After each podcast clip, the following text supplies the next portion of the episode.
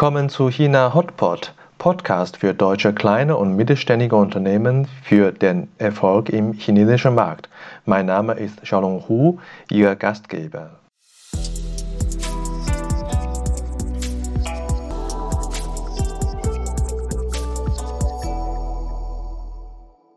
Dann sollen wir auch pünktlich starten. Äh, einen wunderschönen guten Morgen, meine Damen und Herren.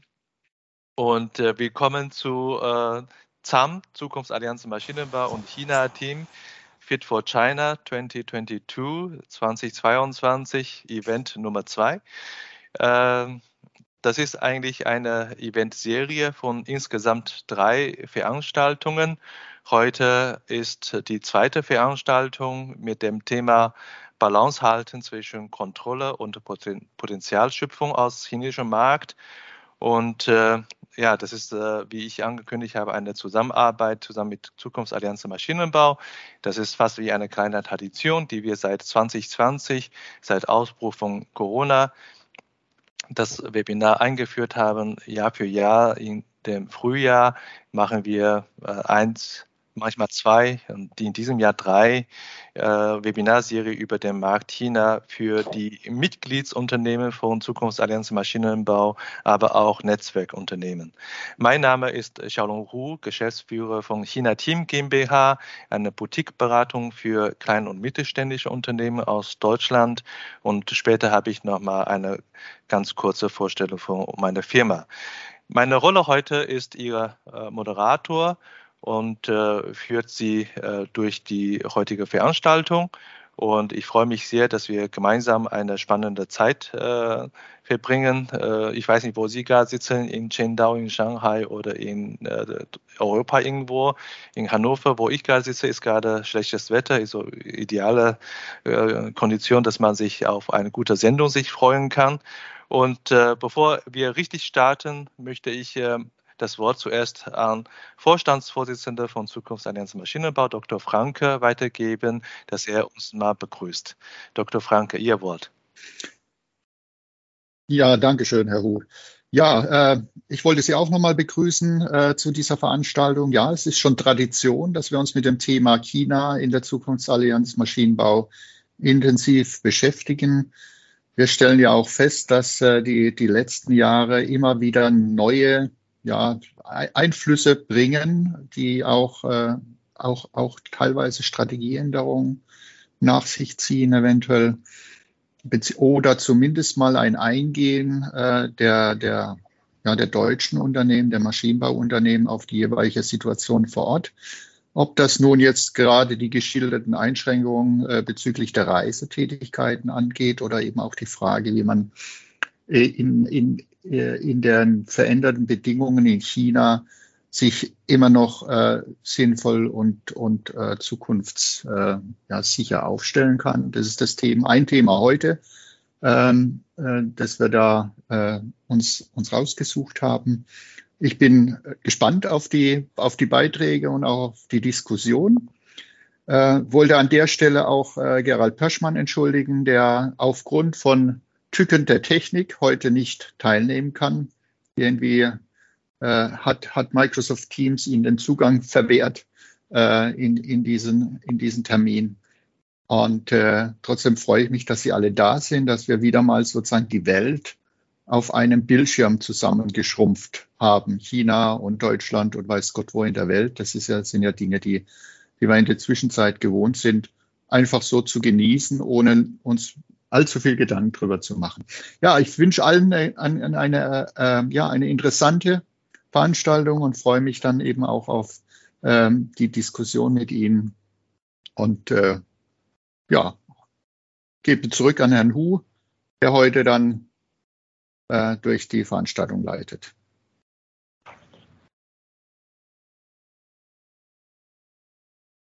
Mikrofon einschalten, Herr Hu, dann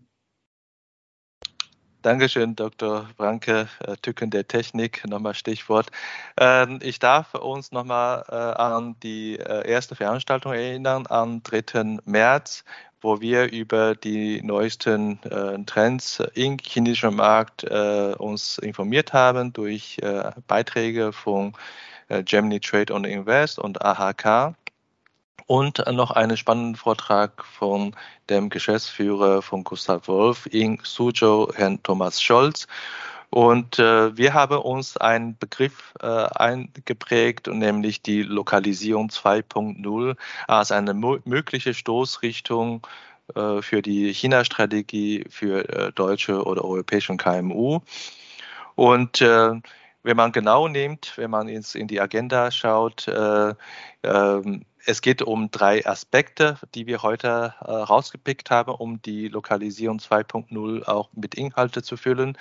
Äh, lokales Management, also die Top-Positionen, die das Unternehmen äh, auch äh, führt und äh, wird mehr lokal und äh, lokaler Vertrieb dass man nicht nur äh, Dienstleistungen oder Produkte verkauft an bekannte europäische und deutsche Kunden, äh, auch im chinesischen Markt, sondern auch wirklich in den chinesischen Markt äh, äh, rein verkauft. Und äh, am Ende lokale Innovation und Produktentwicklung als eine folgerichtige äh, Aktion nach lokaler Vertrieb und lokaler Marketing. Ähm, das sind die drei Aspekte, die wir heute äh, nicht nur behandeln, sondern auch durch einen, einen Beitrag von ausge, ausgewählten Experten untermauern möchten. Und das sind die äh, wichtigen Aspekte, bilden dann Lokalisierung 2.0 insgesamt aus. Äh, zum Schluss, was äh, heute eine sehr spannende Agendapunkt wir vorbereitet haben, ist eine besondere Diskussionsrunde mit äh, zugegebenerweise einer ge gewagte These. Ähm, in dieser Diskussionsrunde diskutieren wir über das Thema, sollten alle deutsche KMU erwägen, die lokalen Mitarbeiter zu beteiligen. Also da, damit meinen wir, an der Firma zu beteiligen. Und äh, also ich bin gespannt, wie unsere äh, Experte für eine Meinung haben zu dem Thema und ich bin auch gespannt, ob äh, Sie und welche Meinung Sie haben als Teilnehmer. Und äh, ich äh, würde an der Stelle äh, Sie appellieren, äh, in der Diskussion äh, auch während der Event aktiv zu beteiligen. Sie nutzen gerne unsere Chat-Funktion in Microsoft Teams für Ihre Kommentare oder Fragen. Und äh, gleichzeitig äh, bitte ich Sie, während unserer Veranstaltung Ihr Mikrofon äh, auszuschalten und äh, so dass wir unsere äh, Sendung äh, ganz normal äh, durchlaufen kann ohne Störung. Für Sie zur Info ähm, für Ihre äh, Wortmeldung, falls das für Sie ein Thema ist. Wir nehmen die heutige Sendung auf und äh, wird später diese Sendung als äh, Podcast äh, ins äh, Netz stellen und zur Verfügung stellen. Falls das für Sie eine relevante Information ist für Ihren Wortbeitrag, äh, dann bitte ich Sie um Ihre Beachtung. Ähm, ansonsten äh, würde ich äh, unsere Zeitsparung gleich zu dem ersten Vortrag kommen. Bevor ich das tue, äh, würde ich zuerst äh, äh Herrn Wieler äh, vorstellen, bevor ich dann das Wort an Herrn Wieler weitergebe. Ähm, Herr Wieler ist seit 35 Jahren äh, tätig für die Firma KEB Automation KG Heute ist er Geschäftsführer der Firma KEB in Deutschland und gleichzeitig seit längerer Zeit oder seit vielen Jahren Bordvorsitzender von KEB Automation in China. Und ähm, seine Meinung ist, die, die engere Verbindung oder die engere Austausch mit chinesischer äh, Team und chinesischer Management-Team ist Erfolgsfaktor für KEBs Business in China und vielleicht auch äh, auf dem globalen Markt. Und ähm, ähm, Herr Wiele, danke für äh, Ihre Zeit und für den Vortrag. Und ähm, ich interessiere mich natürlich zuerst für eine, äh, für eine kurze Antwort. Äh, haben Sie jetzt durch Lockdown in Shanghai äh, mehr Zeit oder mehr Probleme? Ja, schönen guten Morgen in die Runde. Also die Frage ist, äh, wir haben aktuell täglich Meetings äh, mit den chinesischen Kollegen wie die Situation äh, dort zu verwalten ist. Ähm, wie gesagt, die Zahlen und die Maßnahmen werden ja von der chinesischen Regierung immer sehr kurzfristig ausgesteuert, sodass wir in der Regel uns Ortszeit 21 Uhr in Shanghai verabreden, um zu besprechen, wie der Tag war, wie viele Leute in die Firma konnten oder eben nicht und wie perspektivisch der nächste Tag aussieht. Also das ist wirklich äh, ein ganz neuer ähm, Operationsmodus, den ich so aus meinen, nach meinen vielen Jahren in China das erste Mal erlebe, dass also ähm, das so eine hm, heftige Auswirkung hat, was die Produktion, aber auch die Logistik angeht. Also das Verbringen von Ware vom Zoll, also vom Hafen oder Flughafen, Zug, KIB-Produktion und von der KIB-Produktion dann Produktionsstätte zu unseren Kunden, die natürlich nicht nur im näheren Umfeld von Shanghai liegen, sondern auch ein bisschen weiter weg. Also das ist eine echte neue Herausforderung jetzt. Ja.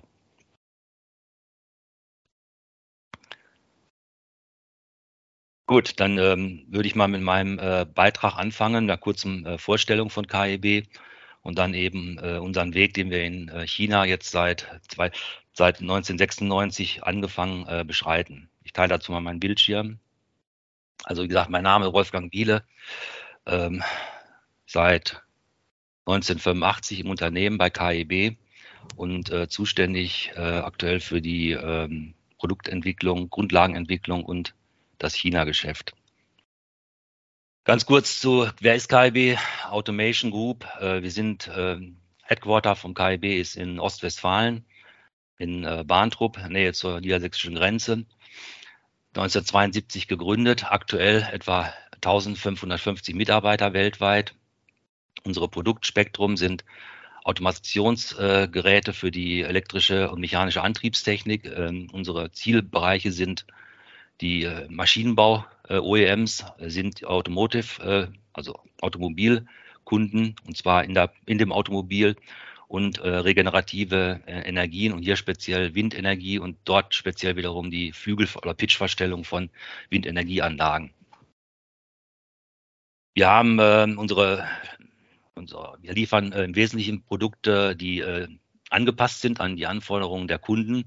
Also wir haben keine äh, klassischen Produkte von, von aus dem Regal, sondern angepasste Produkte. Äh, wir haben einen sehr hohen Anteil an Auszubildenden im Unternehmen, also in, am Standort in, in Bahntrupp etwa 1000 Mitarbeiter, davon immer eine Quote von 5 bis 7 äh, Prozent äh, Auszubildende. Mit Auszubildenden meinen wir sowohl Facharbeiter als auch kooperative Ingenieursausbildung. Dort arbeiten wir sehr eng mit den Fachhochschulen, mit den Hochschulen in OWL zusammen, was uns in gewisser Weise unabhängig macht von dem aktuellen ähm, Personalknappheit bei der Besetzung von Stellen. Okay, wer ist China? Wie ist äh, KIB in China aufgestellt?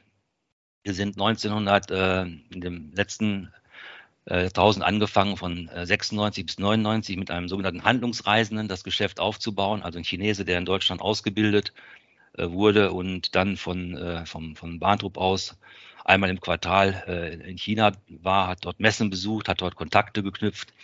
Und äh, so ist das erste Geschäft entstanden. Äh, als wir dann die ersten Umsätze hatten, war natürlich sehr schnell äh, der Wunsch da, dass man auch so etwas wie Service und Inbetriebnahmeunterstützung macht.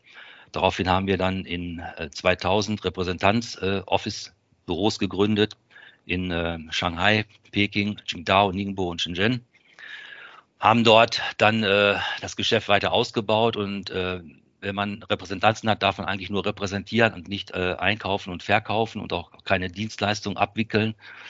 Darum haben wir dann uns entschieden, ab äh, 2004 eine eigene äh, Co-LTD zu gründen oder in 2004 eine Co-LTD zu gründen.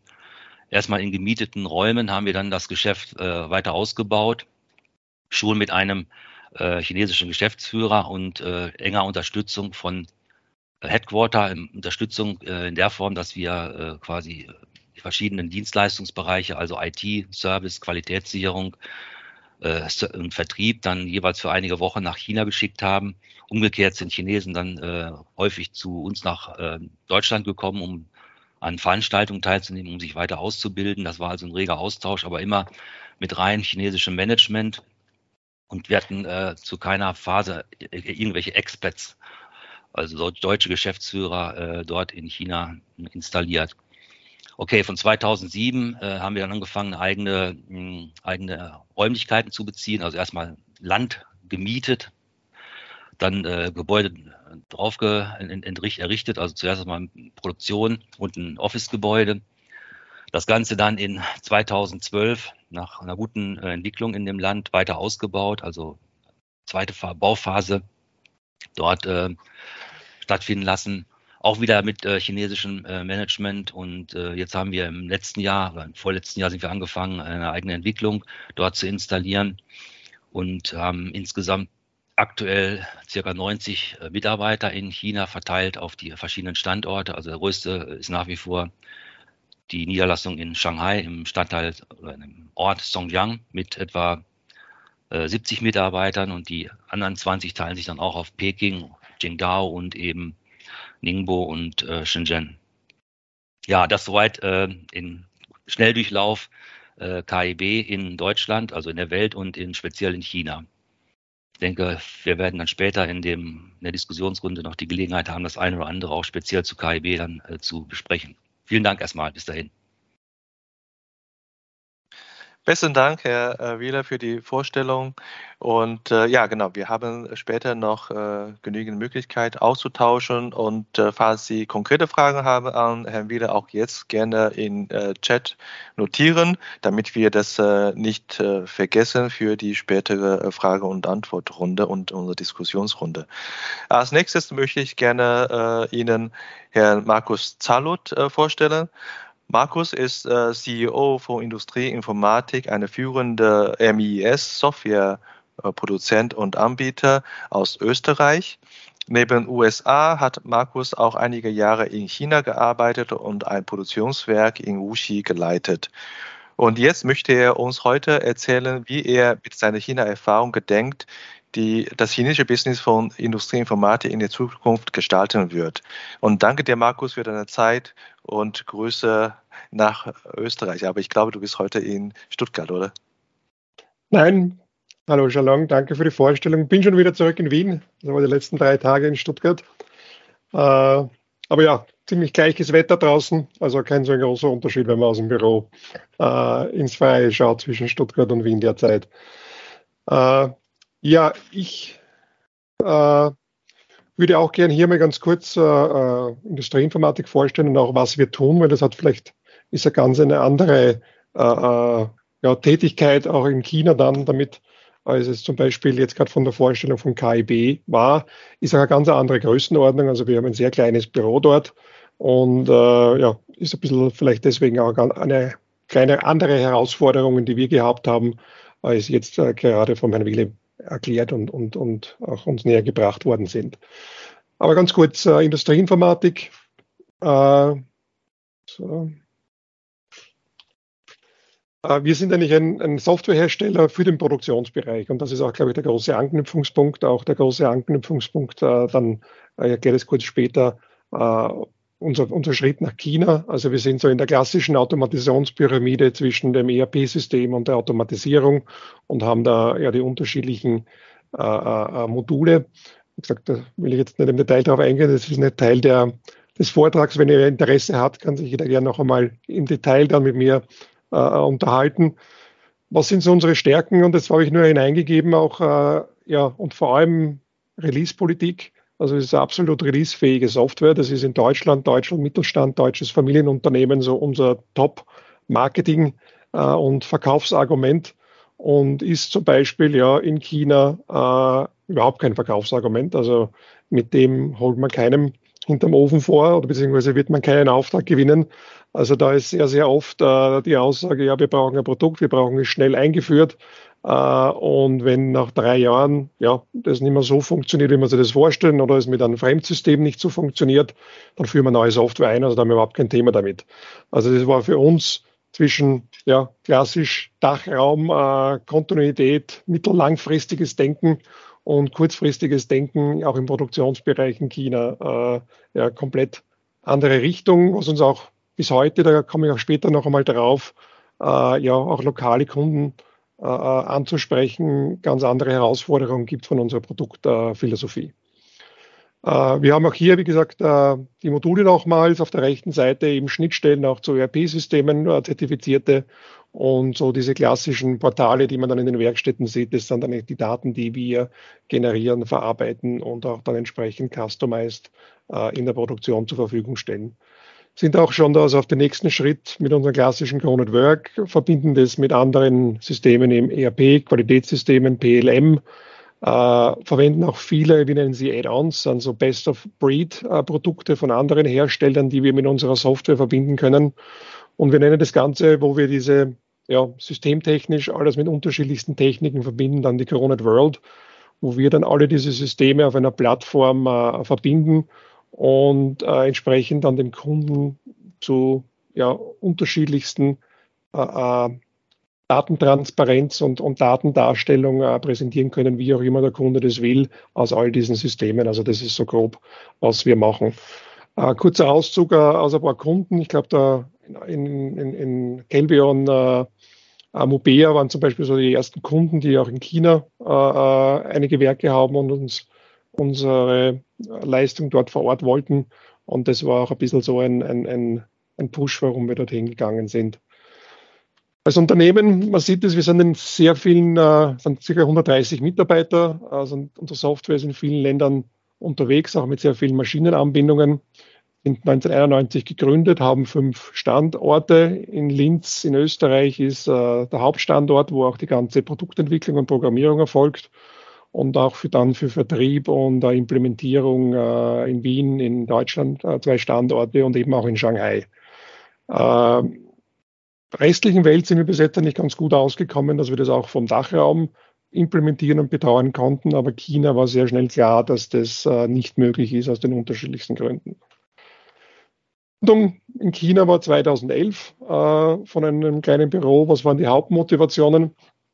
Äh, primär war es eigentlich wirklich globale Kunden in China äh, zu supporten und auch dort die Projekte zu implementieren. Äh, also damals war auf jeden Fall das, der chinesische Markt, ja, war immer okay, das ist vielleicht eine Chance, war aber nicht der Hauptmotivator, sondern war eher ein sekundäres Ziel. Wir hatten das auch sehr lange, wie auch KIB mit dem Handelsreisen, der schon erklärt worden ist, auch probiert, das Ganze aus Deutschland, aus Österreich mit Consultants zu, ja, zu supporten, dort auch die Projekte zu machen. Das hat sich als extremst aufwendig, kostspielig, schwierig dargestellt äh, waren eben die Reisetätigkeiten, die Mitarbeiter, was dann sehr lang da drüben waren, zum Teil dann hier in Europa gefehlt haben, ein Thema. Aber es war vor allem auch in die Richtung Sprachprobleme, Kultur natürlich.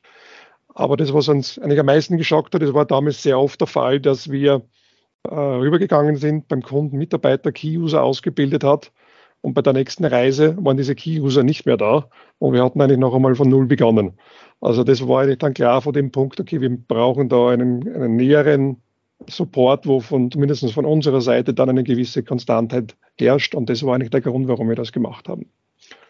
Äh, ja, vom Start her, wir hatten dann einen äh, GM, äh, das war einer, ein Deutscher, der in China ansässig war, äh, auch in der IT Erfahrung gehabt hat, gewinnen können und haben dann begonnen mit Einstellung von lokalen Beratern, von Consultants.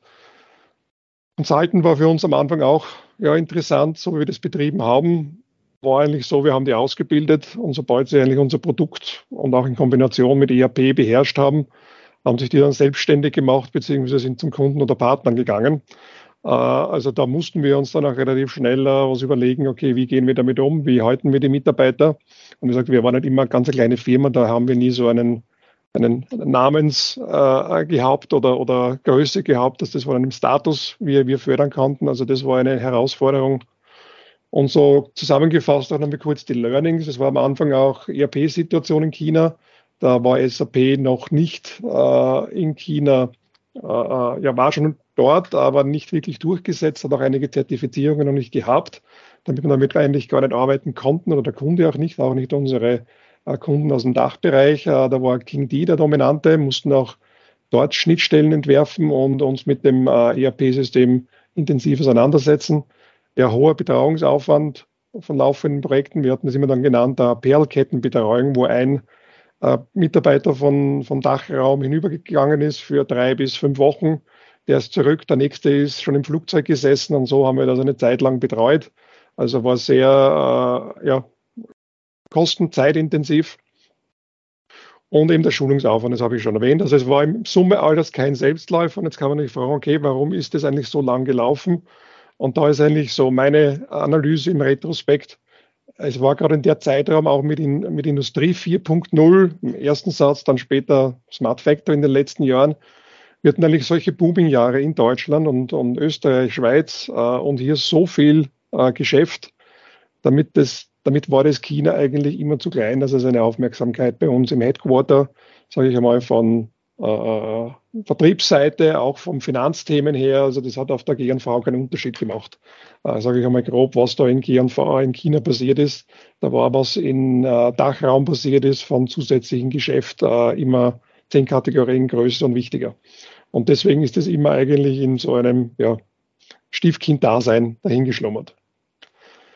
Wir hatten das dann äh, vor zwei Jahren sagt, okay, wir machen da Lokalisierung 2.0, um bei dem Schlagwort zu bleiben.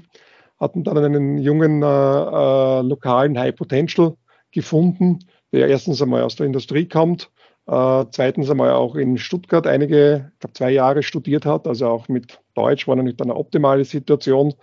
Äh, äh, Kommunikation kein Thema war und auch eben von der Kultur her schon äh, ein, ein Bindeglied war. Und den konnten wir Gott sei Dank gewinnen. Und ja, ist auch für uns nicht einfach gewesen, äh, für eine kleine Firma, wie wir sind. Und da kommen wir später in der Diskussion sicherlich darauf hin, weil es ist auch ein großes Thema, diese Person zu halten. Äh, also da können wir sicherlich noch mehr diskutieren. Es war auch der Fokus als erster Vertrieb und Marketing, eben dort auch noch einmal zu schauen, okay, wie kriegen wir den Shift hin, auch zu chinesischen Unternehmen.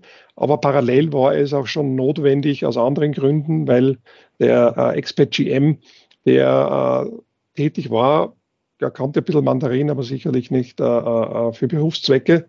Und auch selbst bei unseren Kunden, also aus dem Dachbereich, sind die Expats, ich glaube aus Gründen, die alle wir in der Runde hier kennen, immer weniger geworden. Und alle Entscheidungsträger waren mehr und mehr lokales Management und ja, die wollten das auch in Mandarin machen. Also war von dieser Seite her die Zeit reif dafür und auch notwendig, dass man das macht.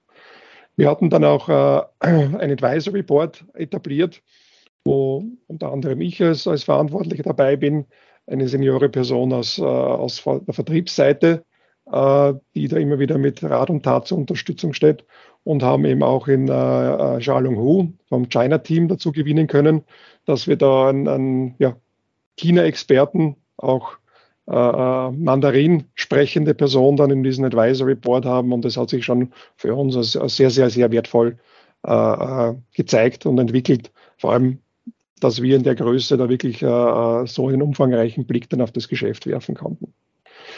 Und wir hatten auch wirklich diesen Kontaktverantwortungsmatrix äh, mit dem Headquarter etabliert. Das ist also wirklich klare Verantwortungen und Zuständigkeiten äh, für die unterschiedlichen Bereiche. Es war am Anfang auch immer sehr technisch fokussiert, aber jetzt auch wirklich für Marketing, Finanz, also für die komplette Bandbreite äh, gibt, äh, wo dann entsprechend der Zusammenarbeit und äh, Vereinheitlichung da ist. Das war für mich auch ein bisschen ein Learning, wie ich in China war, die drei Jahre. Also nachdem dort die Organisation äh, gestanden ist und ich hatte da auch Glück, ein sehr, sehr gutes Management-Team zu haben, war dann danach eigentlich mein größter Zeitaufwand, sage ich mal, zumindest das letzte Jahr, äh, Informationen und äh, äh ja, äh, äh, Informationsaustausch, äh, irgendwelche Dinge zu bekommen von den unterschiedlichen restlichen Werken und Headquarters in der Welt. Und das war für das chinesische Management, so gut die waren, echt schwierig. War zum Teil ja auch nicht immer Prio 1, dass man gleich den chinesischen Kollegen irgendwelche Informationen gibt. Das hat oft Wochen gedauert. Und das war eigentlich dann mit meinem Netzwerk, äh, ja, wo ich das in Stunden zusammengebracht habe, einer meiner Haupttätigkeiten. Und deswegen war das für mich auch so wichtig, dass wir das äh, intern ganz klar äh, definieren, wer dafür zuständig ist und es da auch eine rasche Antwortzeit gibt, damit äh, dort äh, die Person eben in China vernünftig arbeiten kann. Ach, das wäre mal so ein kurzer Überblick, äh, wo wir herkommen, äh, wo wir gerade stehen, wo wir da ein bisschen auch hinkommen wollen. Werden wir wahrscheinlich nachher noch ein bisschen besprechen. Aber ich hoffe, das hat ja so einen kurzen Bogen gespannt, äh, was unsere Aktivitäten in China sind. Danke dir, Markus, äh, für die äh, Vorstellung und auch wieder Einblicke in die Organisationsentwicklung und deine Idee für die Zukunft von Industrieinformatik. Weil das thematisch so gut passt, würde ich bevor der nächste Agendapunkt kommt, noch eine Publikumsfrage schon mal vorziehen von Herrn Klaus Knot an Herrn Wieler. Ähm, äh, viele Unternehmen haben ja große Schwierigkeiten, ohne Experts die kulturellen Unterschiede zu überwinden. Und eine funktionierende länderübergreifende Organisation aufzubauen. Es geht um die Zusammenarbeit zwischen China und Deutschland, wenn lokal ein äh, chinesisches äh, Management ist.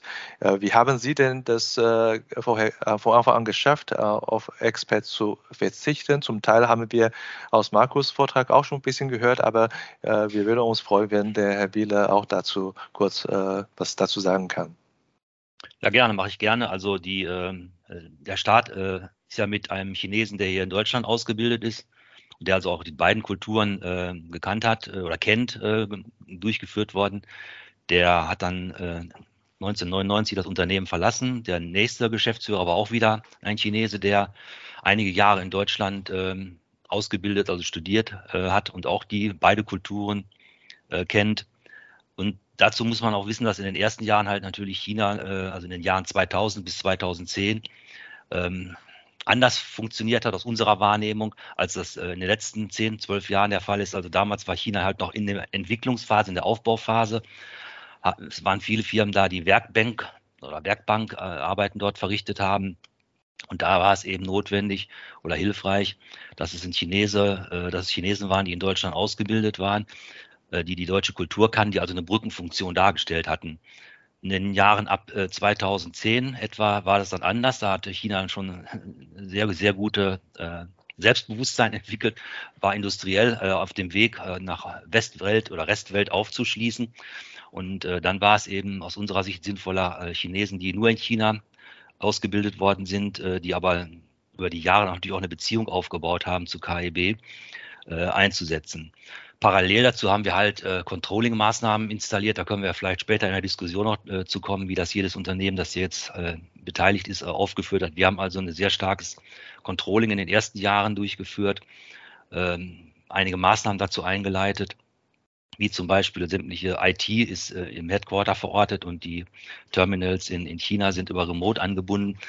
Aber dazu mehr, Ihre Frage war ja, wie geht das ohne, äh, ohne Experts? Also wir haben einfach immer viel äh, Ausbildung betrieben, Kommunikation betrieben und es am Anfang mit Leuten besetzt, mit Chinesen besetzt, die also einen Teil ihres Lebens auch in Deutschland verbracht haben und da eine Brücke zu beiden Kulturen dargestellt haben.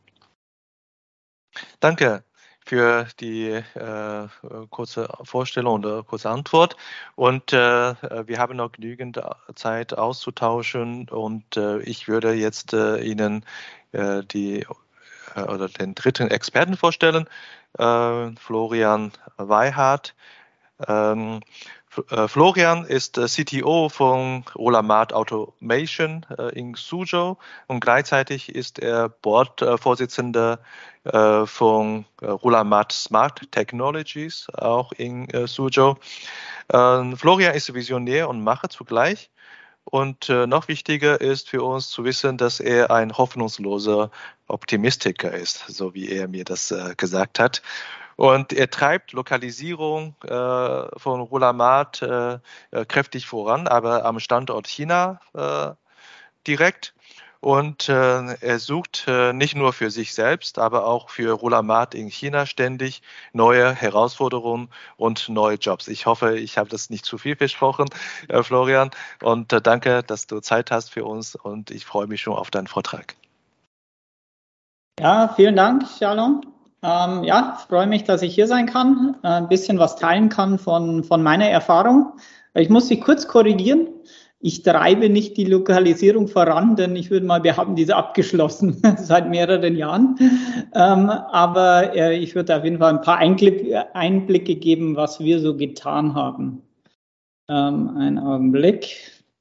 So, jetzt. Äh, okay, also das ist mein Vortrag äh, zum Thema ähm, Lokalisierung. Ich will heute auch gar nicht so viel sprechen, denn ich hoffe, dass wir danach äh, eine ja, eine muntere Diskussionsrunde haben, denn das ist ein, ein ganz heißes Thema.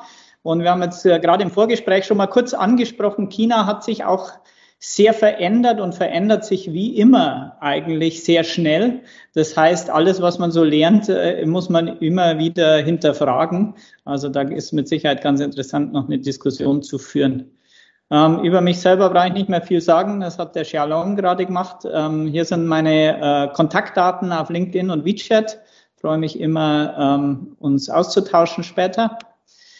Ähm, mein Thema heute geht ein bisschen in die Richtung, ähm, wie man eine Firma organisieren muss äh, in China, damit man wirklich das volle Marktpotenzial äh, nutzen kann. Und eine Hypothese, die dahinter steckt, ist, dass äh, Firmen einfach äh, eine Plattform aufbauen müssen, die attraktiv ist für chinesische Talente und da insbesondere die einen ganz speziellen Typen von äh, Talenten, nämlich die, die den Entrepreneurial Spirit mitbringen. Und das sind in, in China ganz viele. Und wenn die die richtige Plattform haben und man die richtig unterstützt, dann kann wirklich, kann man viel erreichen. Und das ist was, was wir bei, bei Rula Mart immer konsequent gemacht haben und äh, entsprechend auch was, was ich heute gerne äh, teilen will. Ähm, was man dazu wissen muss, ist unser Background. Denn Rulamat ist eine Engineering Company, kann man sagen, eine, eine, ein Hightech-Maschinenbauer. Also wir sind keine Produktionsfirma und so weiter. Das heißt, auch gewisse Sachen muss man natürlich für jede Firma spezifisch nochmal anschauen. Also man kann es nicht verallgemeinern. Entsprechend wichtig ist es, dass man unseren Background kennt. Ähm, danach habe ich ein paar Success Stories rausgepickt, drei Stück, die ein bisschen zeigen sollen, was in China eigentlich wichtig ist und was man Eigenschaften als Unternehmen mitbringen kann, damit es klappen kann. Und dann entsprechend äh, sehr simpel Success Factors abgeleitet. Da gibt es natürlich äh, Dutzende, hunderte Success Faktoren. Ich habe mich da mal auf zwei, drei beschränkt. Also zuallererst mal zu unserem Hintergrund. Ähm, Rula Mart ist so ein typischer Hidden Champion. Die meisten kennen uns nicht. Außer hier vielleicht in Suzhou sind wir ganz bekannt und natürlich alle, die unsere Produkte brauchen. Also wir sind eine deutsche Firmengruppe, ähm, die auf 1991 zurückgeht, ungefähr 1200 Employees hat, 120 Millionen Euro Performance. Äh, das muss ich, glaube ich, mal wieder updaten. Das dürfte äh, nicht mehr aktuell sein. Ähm, wir sind ein Hightech Customized Automation Maschinenbuilder. Das heißt, wir haben Sondermaschinenbauer, hauptsächlich für die Automotive Industry, aber auch äh, Medical, Food und so weiter. Also wir bauen Maschinen. Und äh, ganz speziell an der Rulamat ist, dass die bei weitem größte Location hier in China ist, in Suzhou und unter Suzhou äh, 700 Leute, wobei davon wiederum um die 260 sind es mittlerweile, 260 Entwicklungsingenieure ähm, äh, dabei sind, vor allem hier in Suzhou. Man sieht auf der rechten Seite ein Bild, das untere ist tatsächlich äh, eins einer unserer Offices. Also da sitzen die 230 Leute und bauen, entwickeln die Maschinen. Ähm, und wir machen später auch dazu ein bisschen mehr, äh, deutlich über 700 Millionen äh, Turnover. Ähm, so ist unsere globale Struktur. Ähm, wir werden uns heute insbesondere mit dem China-Part auseinandersetzen und was man da schon ein bisschen speziell sieht, wir haben auch äh, Locations geografisch in Indien eine Fabrik und auch in der Tschechei. Das heißt, wir sind jetzt, wir reden jetzt nicht von China, sondern von der China-Gruppe, sage ich mal, und wir bedienen wiederum den Weltmarkt aus China heraus. Ähm, ähm, wir hatten mal einen Professor, mit dem wir zusammengearbeitet haben, der hat uns immer Co-Opetition äh, genannt, was wir ähm, in der Firmengruppe machen. Also wir bedienen alle den Weltmarkt aus unterschiedlichen Perspektiven. Ähm, das ist äh, etwas ganz Neues. Also das ist, wo ich gerade sitze, unser neues Werk. Also wir sind jetzt gerade im Januar eingezogen. Äh, kompletter Neubau äh, im, im, Herzen von Suzhou, ähm, zwei Kilometer weg vom Suzhou Center. Da sind wir ganz stolz drauf und unsere erste eigene Fabrik, die wir jetzt nach Jahren äh, uns äh, ja, erarbeitet haben. Was machen wir? Also wir machen äh, vier verschiedene Sachen sozusagen. Also das klassische und größte sind unsere Automatisierungsmaschinen. Dann haben wir noch ein Business, so hat Rulamat auch in, in China mal angefangen, nämlich mit Standardprodukten, mit Aluminiumprofilen, Conveyor-Systemen, Pressen und so weiter. Dann ganz großes Thema und mein Fokus auch ziemlich äh, ist Digitalisierung. Und äh, zu guter Letzt, was wir jetzt noch angefangen haben, ist äh, AI Machine Vision. Dann äh, unser Firmenportfolio unter Rula Martino sieht ungefähr so aus. Also wir haben hier unseren ganz großen Center, ähm, Rula Matsutro. Und dann gibt's noch eine weitere Fabrik in Hefei und dann noch diverse Offices, wobei das größte in Chongqing ist. Und dann haben wir in den letzten Jahren sehr viele Joint Ventures äh, gegründet. Mittlerweile sind es drei. Das letzte, was dazugekommen ist, ist äh, in Changsha. Da geht es um Hairpin-Motor-Produktionslinien. Äh, und dann haben wir unsere neuen Firmen, Ruler Smart Technologies, dann Vario noch und in Overseas in Indien noch ein komplettes Werk. Dann in der Tschechei ganz frisch einen neuen Standort, weil wir sehr viel aus China raus in die, in die Tschechei liefern. Und dann noch ein äh, äh Startup, äh, Senquire Analytics, an dem wir ähm, Key strategischer Investor und Partner sind. Ähm, und wir haben noch zwei, drei neue Firmen in der Pipeline, die gerade entstehen. Also das äh, wächst munter weiter. Das ist unsere Plattform, wie wir das nennen, die Rulamat-Plattform, wo wir dann äh, Firmen aufbauen können. Ähm, paar Success Stories und ich nehme jetzt da einfach mal ein paar Beispiele raus, die äh, zeigen sollen aus meiner Perspektive, was in China wichtig ist und zwar jetzt nochmal aus der Perspektive von einem Maschinenbauer, von einem, der äh, wirklich äh, komplexes Equipment anbietet. Die erste Geschichte ist jetzt mal einfach unsere Firma selbst. Ähm, also wenn man mal die letzten Jahre anschaut, äh, sind wir exponentiell gewachsen. Ähm, wenn wir auch äh, unseren, unseren Wettbewerb anschauen aus Deutschland, äh, da haben wir zwei, drei klassische äh, Wettbewerber die sind alle zur gleichen Zeit nach China gekommen, aber um wesentlich kleiner heute. Also wir sind wirklich extrem stark gewachsen. Wir glauben, wir haben da ein paar Sachen anders gemacht, werde ich am Schluss äh, nochmal erklären. Die Firma geht auf 1998 zurück, wird in, in Suzhou gegründet. Da ist aber sehr lange sehr wenig passiert. Also ähm, erst äh, mit, der, mit der Ankunft von unserem neuen äh, CEO damals ähm, hat sich wirklich viel geändert und die Firma hat sich neu aufgestellt und seitdem hat sich wirklich exponentielles Wachstum eingestellt.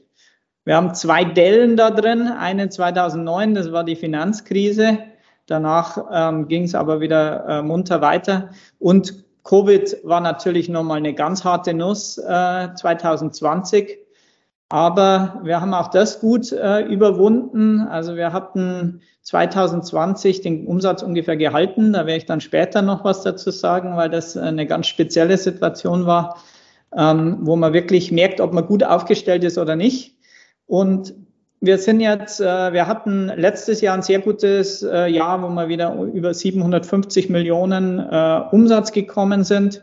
Und man kann sehen, also wir haben jetzt ein Order Intake Q1 2022 von 435 Millionen, was in einem Quarter mehr ist wie letztes Jahr im ganzen halben Jahr, im ersten halben Jahr. Das heißt, äh, wir, vielleicht äh, können wir auch die Umsatzmilliarde jetzt dann knacken.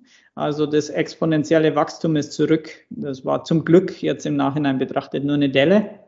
Also ich glaube, das ist eine äh, tolle Success Story, die wir da haben über die letzten Jahre ähm, an der wir hart gearbeitet haben und immer noch hart arbeiten, dass wir einfach äh, dieses exponentielle weiterschreiben können durch, durch neue Unternehmen, die wir gründen. Auch da später nochmal mehr dazu. Ähm, eine zweite Story, Story sollte die Success Story 2 sein, ist nochmal Covid.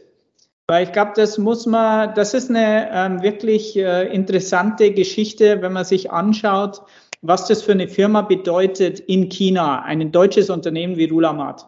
Also wir haben hier in Suzhou jetzt äh, nur in Suzhou um die 570 Leute. Das ist mittlerweile ein ganz großes Schiff. Ähm, also wir müssen jeden Monat so mindestens mal 50 Millionen AMB Order heimbringen, damit man überhaupt, äh, damit das Schiff nicht sinkt, äh, sagen wir es mal so. Und äh, Covid war natürlich äh, hart, weil unsere Kunden sind vor allem aus der Automobilindustrie.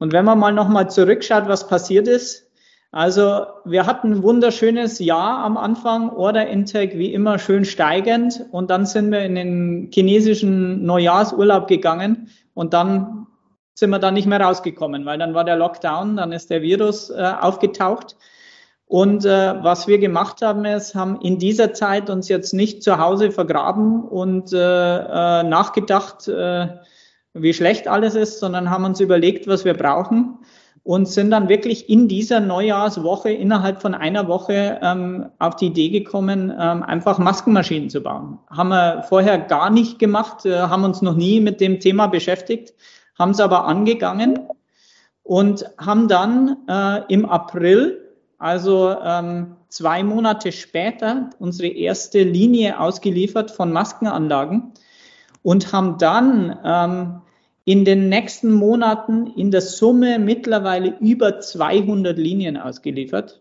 Also das war dann so viel, dass wir unseren Order Intake in dem Jahr 2020, äh, Entschuldigung, unseren Turnover auf dem gleichen Niveau halten konnten, obwohl sechs Monate lang kein einziger Auftrag mehr reingekommen ist in unserem Originalbusiness. Denn äh, die Automotive-Industrie war komplett äh, am Boden für zwei, drei Monate und hat natürlich sämtliche Investitionen eingestellt und entsprechend auch bei Rulamat keine Anlagen mehr bestellt.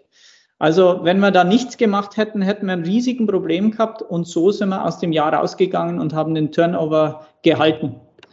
Ähm, das war ein Riesenerfolg meines Erachtens und das zeigt auch diese Agilität. Ähm, würde man das schaffen, wenn man irgendwie ähm, äh, eine komplexe Struktur hat? Nein. Wenn man äh, komplette Freiheit hat und, und gut aufgestellt ist, dann kann man so solche äh, ja, Pivots im, im Business Development hinbekommen. Und entsprechend haben wir uns da, sind wir da ganz gut wieder rausgekommen. Dann nochmal eine, eine weitere Success Story auch von letzten Jahr, die auch nochmal zeigt, was Geschwindigkeit bedeutet. Und die Geschwindigkeit, ich habe es mal noch da, dazu geschrieben, ich meine nicht Geschwindigkeit, sondern den chinesischen Lichtgeschwindigkeitstyp von Geschwindigkeit. ähm, ein, ein Projekt zum Beispiel, das wir letztes Jahr gemacht haben, dass äh, da geht es um eine Assembly-Linie für, das sind Covid-Tester. Also entsprechend hat es da wieder pressiert. Die Regierung wollte die Tester haben und die Firma ist zu uns gekommen und hat gesagt, könnt ihr die Linie bauen? Äh, wir haben genau 14 Tage Zeit. Also von dem Tag, wo sie gekommen sind, bis zur Produktionsstart haben wir 14 Tage. Und wir haben es dann getan. Und äh, wir haben also wirklich 24 Stunden Schichten gefahren, eben vom Design, von der Entwicklung, von, von der Produktion, ähm, haben irgendwie die Teile zusammengekratzt und so weiter und hatten tatsächlich 18 Tage später die Maschine mit Sign-off FAT on-site in der Produktion. Ähm, ich habe das dann zu unserem CEO reportet, der, der hat gesagt, wow, 80 Tage ist ganz schön schnell. Nicht 80 Tage, 18 Tage.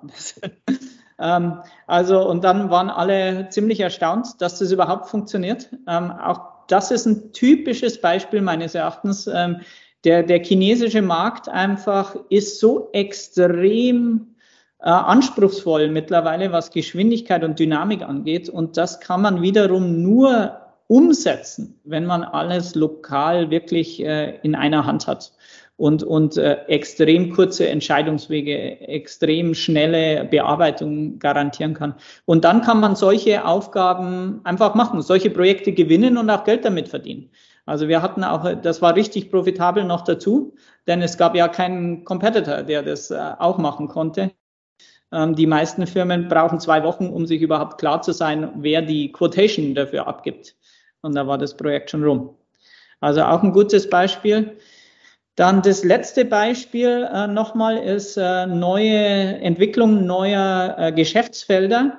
Ähm, da passiert in China auch extrem viel. Also äh, teilweise ähm, in der E-Mobility, das ist ein gutes Beispiel. Also Elektroautos, Fuel Cell und so weiter. Da machen wir auch sehr viel. Aber ich will jetzt mal nochmal das Thema Software und Digitalisierung rauspicken weil auch da wir sind eine Firmengruppe, jeder hatte das gleiche Problem, ähm, egal welcher Standort in Rulamat, aber wir haben hier in China irgendwann gesagt, okay, Digitalisierung ist wichtig und wir müssen einfach was tun.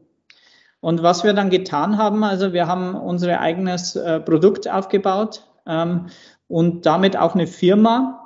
Also wir haben 2017 entschieden, dass wir was machen müssen, haben uns einen Partner gesucht und haben dann eine Firma gegründet, wirklich als Startup mit Investor und Partner.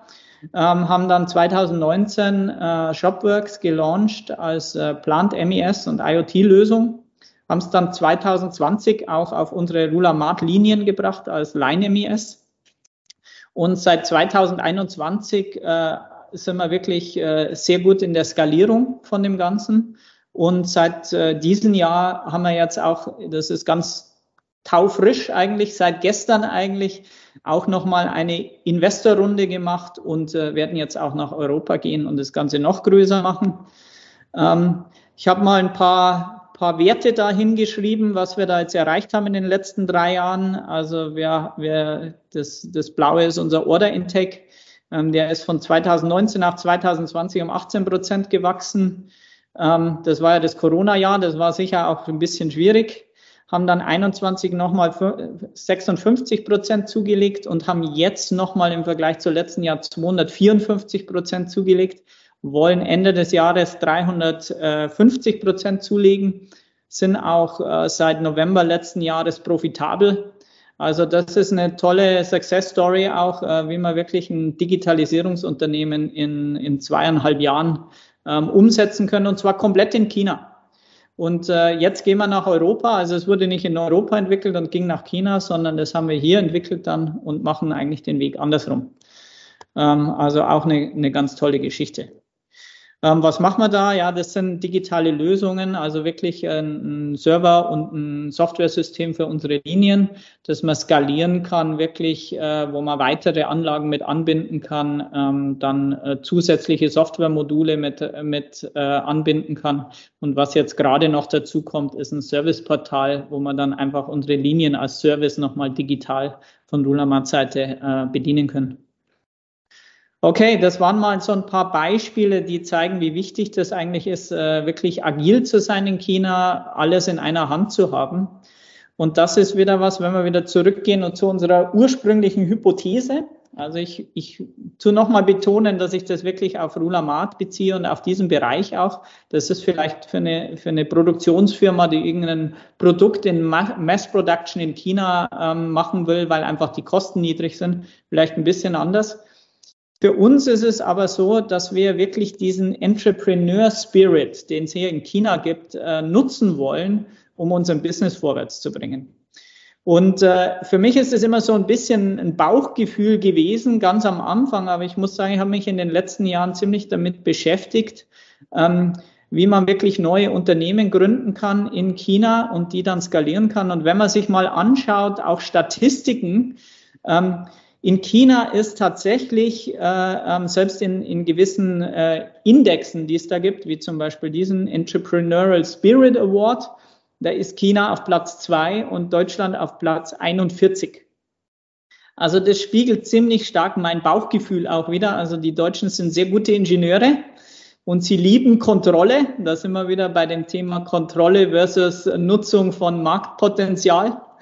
Ähm, und äh, in China ist es so, da haben wir sehr viele Entrepreneure und die wollen alles, aber nicht Kontrolle, sondern die wollen eine gute Plattform haben, auf der sie wirklich wachsen können. Und was sie noch haben wollen, ist, ähm, sie wollen einen Teil haben dieses Erfolgs, der sich da einstellt. Ähm, das sind mal äh, ein paar Zahlen oder eine Zahl von den, Deutsch, äh, von den chinesischen Firmen, die in Shenzhen und Shanghai gelistet sind. Also 82 Prozent dieser Firma haben tatsächlich Employee Equity Pakete. Ähm, das ist was, das man am Schluss vielleicht auch mal nochmal diskutieren kann.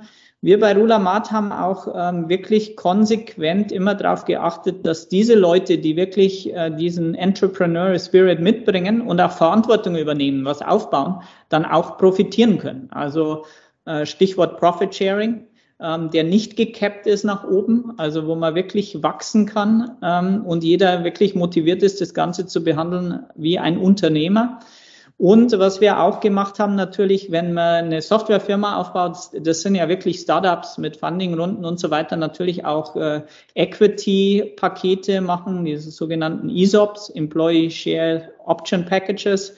Ähm, genauso für unsere, für unsere Joint Ventures, die wir gründen, weil wir einfach die Leute motivieren müssen und binden müssen ans Unternehmen. Und die sollen das Unternehmen aufbauen so, als wäre es ihr eigenes und entsprechend dann äh, weiterkommen. Also wir halten das für ein sehr wichtiges Thema. Ähm, mal nochmal ganz kurz bezogen auf unsere Strategie. Das ist so unsere Strategie. Die klingt ein bisschen, wenn man es ins Englische übersetzt, ziemlich dumm teilweise. auf, auf Chinesisch äh, klingt sie besser. Ähm, wir nennen die Wuge Hua Ili, weil das sind viele, äh, ja, lässig, ich übersetze jetzt mal nicht. Auf jeden Fall ist das unsere Strategie und ich will mal auf zwei Teile nochmal schnell äh, eingehen davon. Und die haben genau damit zu tun, wieder mit dem Entrepreneur Spirit, mit der Innovation und so weiter. Und das ist die Platformization und Innovation. Und äh, was da, glaube ich, extrem wichtig ist und wo viele, viele deutsche Unternehmen scheitern. Und ich bin jetzt seit elf Jahren in China und habe viele Firmen gesehen. Man kann es nicht scheitern nennen, ähm, weil in China doch viele sehr erfolgreich sind. Allerdings könnte noch, könnte noch viel mehr Erfolg sich einstellen, wenn gewisse Sachen einfach passen. Und ein Problem, was ich oft sehe, ist, äh, dass einfach äh, angenommen wird, China und Deutschland ist so ziemlich der gleiche Demand von Kundenseite. Die Kunden wollen das Gleiche. Und in so einem äh, Kontext funktioniert das natürlich wunderbar, wenn man in Deutschland einen, einen Headquarter hat, der vielleicht sogar die Produktentwicklung äh, verantwortet. Und in China gibt es äh, eine Subsidiary, da gibt es dann viel Input von oben nach unten und ein bisschen was zurück. Ähm, das ist aber was, das zum Beispiel in unserer Branche nicht funktioniert. Das ist, da muss einfach viel mehr Innovation und viel mehr Agilität äh, äh, berücksichtigt werden. Und vor allem sind die, ist der Demand nicht der gleiche.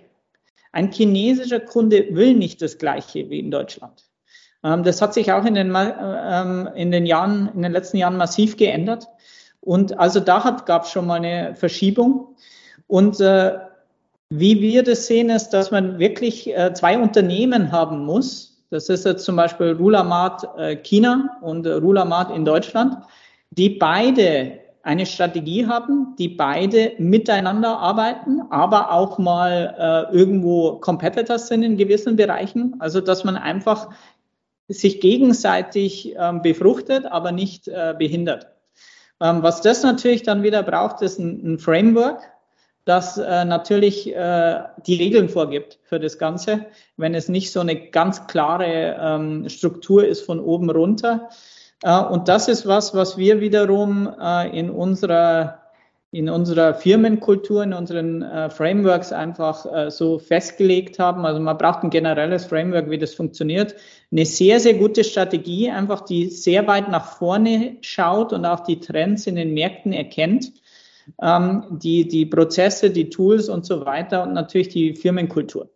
Und da sind wir wieder bei der Firmenkultur, wieder bei diesem äh, Entrepreneur-Ansatz, den wir einfach in China machen, wo wir Stück für Stück wachsen können. Genau, das waren mal ähm, so meine Gedanken ähm, zu dem Ganzen und äh, freue mich auf einen Austausch. Vielen Dank, äh, äh, Florian. Äh, spannender Inhalt und äh, schaffe, schaffe Häuslerbauer und ihr baut Firma. Du hast ja deine schwäbische Kultur auch nach äh, China gebracht. Ich denke, wenn die Index mit äh, Schwaben gemacht wird, ist wahrscheinlich Deutschland noch ein bisschen weiter vorne, nicht Platz 41. Und natürlich Ostwestfalen. Äh, ja, auch, muss ich dich leider nochmal unterbrechen, denn ich, du kannst mich als Bayern nicht in die schwäbische Ecke stecken. ich bin Oberpfälzer, aber danke, ja, die Bayern und die Schwaben sind Genau. Das ist eine Grundfahrtlässigkeit so äh, von mir.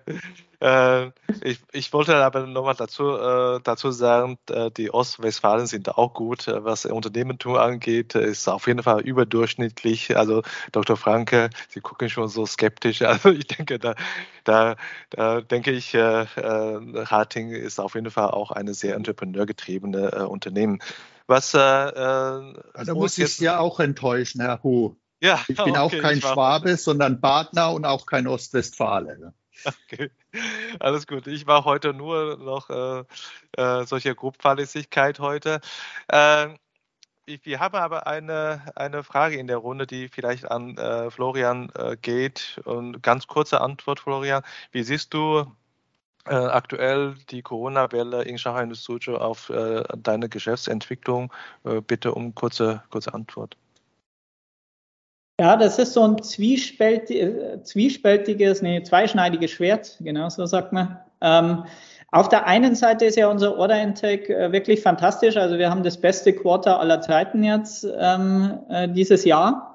Also für den klassischen Business äh, tut es uns momentan nicht wirklich so stark beeinflussen. Allerdings für neue Geschäftsfelder, ähm, wo man die Kundenbeziehungen erst noch aufbauen muss. Da ist es schwierig, weil man nicht zu den Kunden gehen kann. Und äh, die Situation ist natürlich wirklich äh, nicht einfach momentan.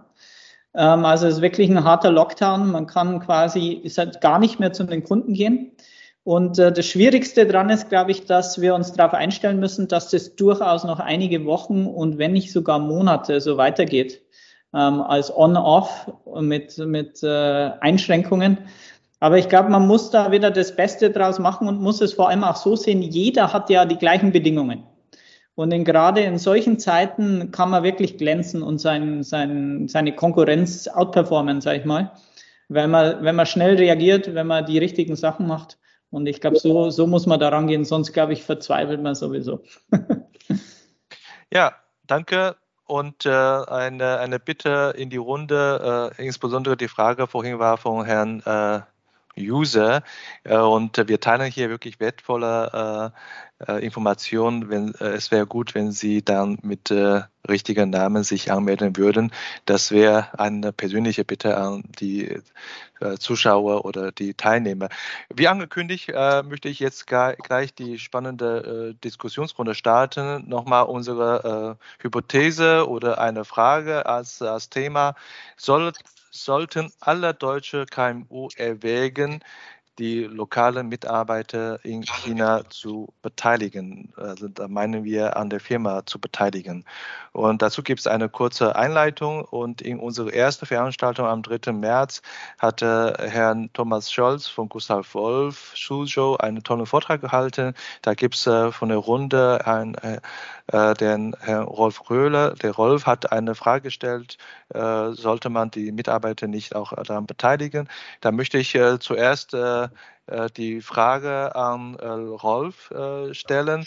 warum siehst du einen Bedarf in Beteiligung, Rolf? Ich habe gesehen, du bist gerade da. Ja, vielen Dank. Ich glaube, der, der letzte Vortrag hat uns ganz, ganz klar gezeigt, warum ich einen Bedarf sehe.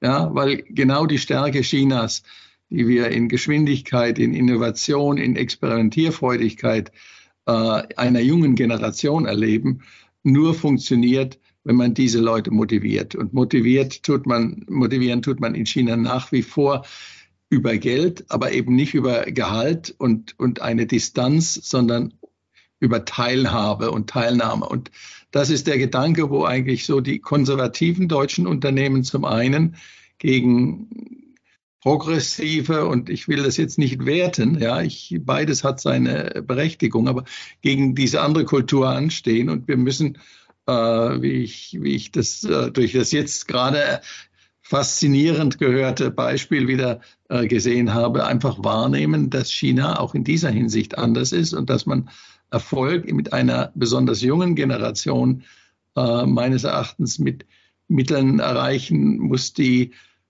ja, ich sag mal, die besten kapitalistischen Züge zeigen. Danke, äh, Rolf. Und äh, ich möchte die äh, nächste Frage auch an ähm, Thomas äh, Scholz geben, weil deine Frage ursprünglich war ja an Thomas gerichtet. Äh, Thomas, wie ist eigentlich die Situation bei Gustav Wolf? Siehst du überhaupt äh, eine, eine Chance, realistische Chance, ein Beteiligungskonzept zu machen für, für chinesische Mitarbeiter? Ich dachte, Thomas wäre in der Runde. Äh, wenn das nicht der Fall ist, dann würde ich äh, unsere äh, Frage an weitere äh, Experten zu stellen. Da ist Florian wieder eine Reihe. Äh, wie erlebst du, ähm, du hast ja vorhin so ein bisschen gesagt, äh, wie das Ergebnis ist, aber wie erlebst du, wie sehr die Mitarbeitermotivation sich ändern ähm, im täglichen Leben, nachdem ihr dieses Gewinnbeteiligungsmodell oder Firmenbeteiligungsmodell konzipiert oder zum Teil umgesetzt habt? Ja, ich würde mal äh, nochmal, vielleicht ganz am Anfang nochmal eine Sache, äh, ähm, zumindest aus meiner Perspektive, zu bedenken geben. Also wirklich beteiligen heißt ja, also beteiligen am Unternehmen wirklich in Form von Aktien ähm, ist eine Sache, aber beteiligen wirklich auf dem, am Profit ähm, ist nochmal eine andere Sache. Das ist die größere Hürde für viele natürlich, weil sein Unternehmen äh, dann vor allem größere Teile davon vielleicht äh, aus der Hand zu geben, mag nicht jeder. Aber ich glaube, einen Profit zu teilen, der am Ende des Jahres rauskommt, und da kann man wirklich sagen, okay, die Firma in China produziert so viel Gewinn, ein Drittel geht für die Menschen, ein Drittel als Dividende und ein Drittel in die Zukunft für die Entwicklung oder sowas. Also mal rein äh, hypothetisch jetzt, das kann, glaube ich, äh, das ist ein Gedanke, mit dem sich vielleicht mehr anfreunden können. Und was ich glaube einfach ist, oder was auch wirklich in den letzten Jahren sich herausgestellt hat, die richtig guten Leute hier, die, die wirklich eine, etwas aufbauen wollen. Und äh, das sind ja hier 1,4 Milliarden Menschen. Äh, da bleiben, also sind es einfach verdammt viele, die das können. Ähm, die können sich aber auch wirklich aus, aussuchen, wo sie hingehen. Und in der Vergangenheit, glaube ich, sind die sehr oft zu den ausländischen Unternehmen auch gegangen, weil das denen einfach äh, gefallen hat, äh, ähm, ähm, für, für ausländische Unternehmen und so weiter zu arbeiten. Aber mittlerweile hat sich das bei vielen, glaube ich, auch rumgesprochen, dass man in ausländischen Unternehmen manchmal wie ein, wie ein Korsett hat, ähm, weil man einfach äh, sehr eingeschränkt ist in dem, was man umsetzen kann. Und die suchen sich einfach nur ein Unternehmen, das ist völlig egal, ob das ein chinesisches Unternehmen ist oder ein ausländisches Unternehmen, das wirklich diese Plattform bietet, einfach wo einer was entwickeln kann und dann auch daran äh, langfristig beteiligt ist. Und das kann sein zum Beispiel in, in Aktien oder in Employee Shares. So machen wir das bei, bei wirklich komplett neuen Unternehmen, die wir gründen. Also wir würden jetzt zum Beispiel auch nie von unserer Mutterfirma sozusagen der Holding, das ist eine 100% Gesellschaft, das ist klar. Aber darunter baut man ja neue Businesses auf und die, alles was neu ist, da kann man sich überlegen, was macht denn da Sinn? Äh, ist es was, was in die Richtung geht, dass ich einfach von, von Haus aus einen gewissen Teil auch des Unternehmens der Shares teile oder zumindest äh, ähm, den, den Profit davon? Ähm, wobei das ja dann schon wieder schwierig ist, weil ein Startup, das sich aufbaut, das ist ja erst profitabel nach einer gewissen Zeit. Also das sind, dafür gehen immer drei Jahre mindestens, würde ich mal sagen, bis sich da mal ein Profit einstellt. Das heißt, da muss man schon gut argumentieren können, dass einer dann wirklich auch langfristig durch sowas durchgeht. Ähm, wenn man das hat, ähm, dann glaube ich, ist es schon extrem wichtig, dass man äh, zum Beispiel so ein Employee Share Option Package macht, weil da hat wirklich jeder was davon.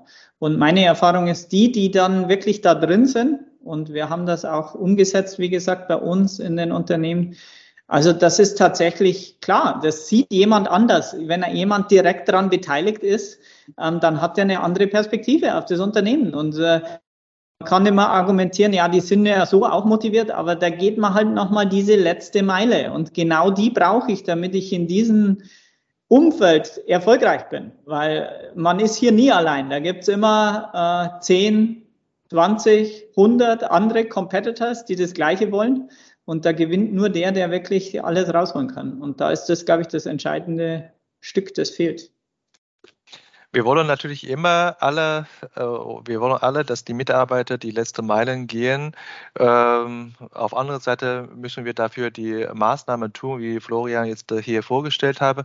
Ähm, Frage an, äh, an Herrn Wehle äh, in produzierende Branche ähm, für ein eher Standardprodukt. wie realistisch finden Sie das Beteiligungsmodell für Beteiligungsmodell, für KIB nach der erlebte Lessons learned, was Sie in China äh, die ganze Zeit hatten?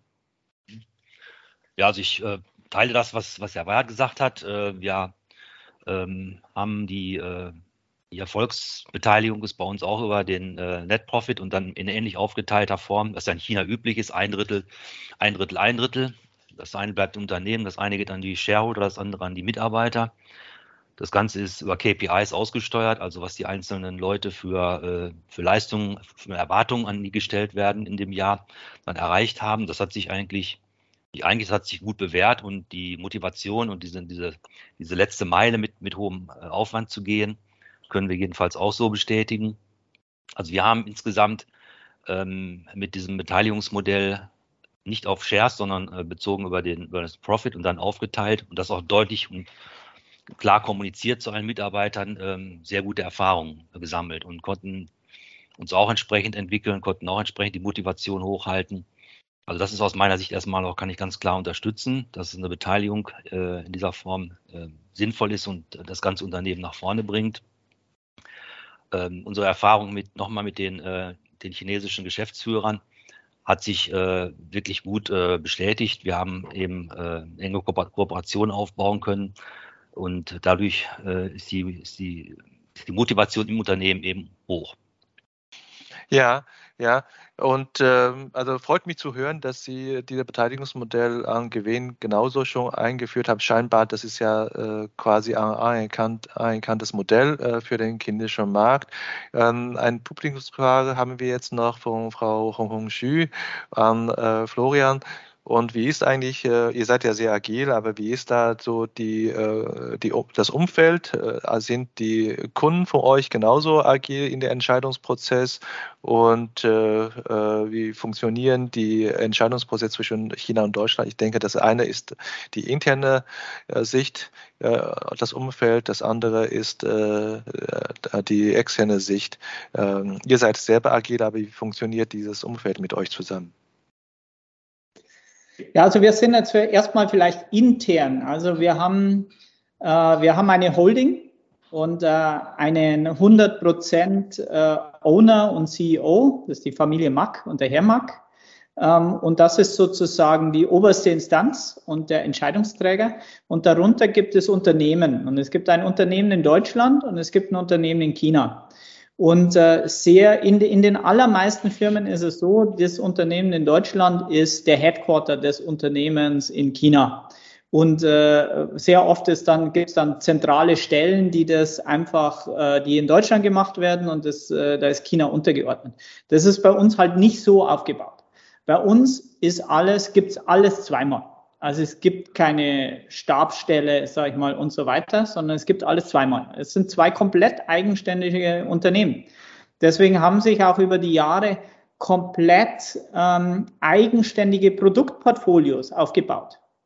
Also wir machen nicht das Gleiche. Während unsere deutsches, deutschen Kollegen zum Beispiel Smartcard und Passportmaschinen machen, das ist so ein Produktbereich, machen wir zum Beispiel Standardprodukte und Software und so weiter. Also jeder hat so seine Produkte und die hat er entwickelt, was er halt äh, anbietet. Also dann gibt's immer wieder Schnittstellen und Überlappungen, ähm, aber ansonsten äh, arbeiten wir nebeneinander und wir machen auch manche Sachen doppelt ähm, so what? Das ist äh, ein bisschen Reibung, die da entsteht äh, auf dem Weg, aber in der Summe können wir jedem Kunden überall das Beste anbieten. Und äh, ich glaube, das ist äh, ein, ein Setup, das jetzt gerade im Maschinenbau, wo die Anlagen wirklich schnell raus müssen, wo die Kosten stimmen müssen, ist es äh, extrem, kommt extrem gut an. Und äh, was wir sehen halt ist, äh, dass China auch wirklich auf dem Weltmarkt extrem wettbewerbsfähig ist momentan. Vor allem, ich sage jetzt gar nicht Preis. Ähm, ich muss auch immer sagen, also wir haben hier in China, wir haben ähm, 570 Leute hier in Suzhou sitzen und davon gibt es zwei Deutsche. Also das ist unser CEO und das bin ich und der Rest äh, sind Chinesen. Also das ist eigentlich ein chinesisches Unternehmen, äh, muss man fast so sagen. Ähm, und äh, wir bedienen den Weltmarkt. Und das, was wir hier anbieten, das ist auf dem Weltmarkt mittlerweile so attraktiv, dass wir ähm, teilweise der Kunde sagt, nein, selbst in Deutschland will er es aus China haben. Ähm, es gibt auch einen Grund, wieso wir jetzt aus China heraus in, in der Tschechei, äh, in, äh, in Czech Republic ein Werk oder beziehungsweise ein Standort, äh, ein Werk ist noch nicht, aufgebaut haben, weil wir einfach in diesem Markt, in, in Osteuropa und so weiter, äh, sehr viel Potenzial haben. Also ich glaube, wenn man so aufgestellt ist, dann kann man, kann man gut äh, den Weltmarkt bedienen. Und unsere Kunden, ähm, die sind. Äh da haben wir jetzt eine Unterbrechung von der Leitung. Ich äh, springe mal rein. Die nächste Frage geht eigentlich an äh, Markus, Markus Salut. Und dadurch, dass wir noch eine Publikumsfrage haben, die genauso an Markus, an dich geht, würde ich äh, die Publikumsfrage erstmal vorziehen. Und äh, das ist von Klaus Knoten nochmal. Äh, wie läuft es bei dir? Äh, wie kommen die chinesischen Kollegen auf die deutschen Ressourcen zu, wenn sie kurzfristig brauchen? Äh, ja, das ist, kann schon öfters tricky sein. Ich meine, bei uns ist, hat es sich jetzt sehr gut ergeben aus dem einen Umstand, dass unser lokaler GM ja, äh, äh, sehr gut Deutsch auch spricht und daher sich da sehr gutes internes Netzwerk aufgebaut hat äh, wie er eben das ganz genau definiert hat, wer in welchem Bereich äh, der Verantwortliche Ansprechperson, muss nicht immer die Person sein, die das dann auch abwickelt, aber die Ansprechperson ist äh, für unsere chinesischen Kollegen. Und äh, letztlich ist es auch noch so, dass das ja ein Projekt auch ist, was bei mir zugeordnet ist. Also sobald ich auch merke, dass da was nicht funktioniert, ich mich selbst einmische und dann dort noch einmal, sage ich einmal, meinen, äh, äh, meine Power geltend machen lasse, damit das auch dann schnell funktioniert. Muss aber auch sagen, dass äh, gerade in den Projekten äh, das Team schon so unabhängig in China ist, dass das wirklich sehr, sehr selten vorkommt, äh, dass da noch eine ganz äh, schnelle äh, äh, ja, Entscheidung getroffen werden muss, die die chinesischen Kollegen nicht selbst machen können. Ich meine, das Einzige, wo wir hin und wieder Problem haben, ist, wenn es wirklich in, den, in die Entwicklung, in den Source Code geht. Nachdem wir einfach eine Software betreiben, die äh, absolut releasefähig ist, Standard-Software heißt also, dass da eine schnelle Anpassung im Source Code äh, nicht die, ja, in ein paar Stunden gemacht werden kann. Also zum Teil kann sie schon gemacht werden, bis alles ausgetestet ist, damit es wieder eben auch releasefähig ist. Das ist ein bisschen oft ein längerer Prozess, der in ja, Europa sehr gerne und einfach akzeptiert wird, weil einfach sehr viele positive Dinge dabei herausschauen, aber das oft zu vielen Diskussionen bei den chinesischen Kunden führen. Ne? Wie schon zuvor erwähnt, weil die, äh, die Release-Fähigkeit nicht so wichtig ist, ist dann auch klar verständlich für die Kollegen in China, okay, warum dauert jetzt so eine Anpassung so lange? Und das ist oft ein bisschen eine schwierige äh, Message, die darüber zu kriegen dann bei den chinesischen Kunden. Mhm.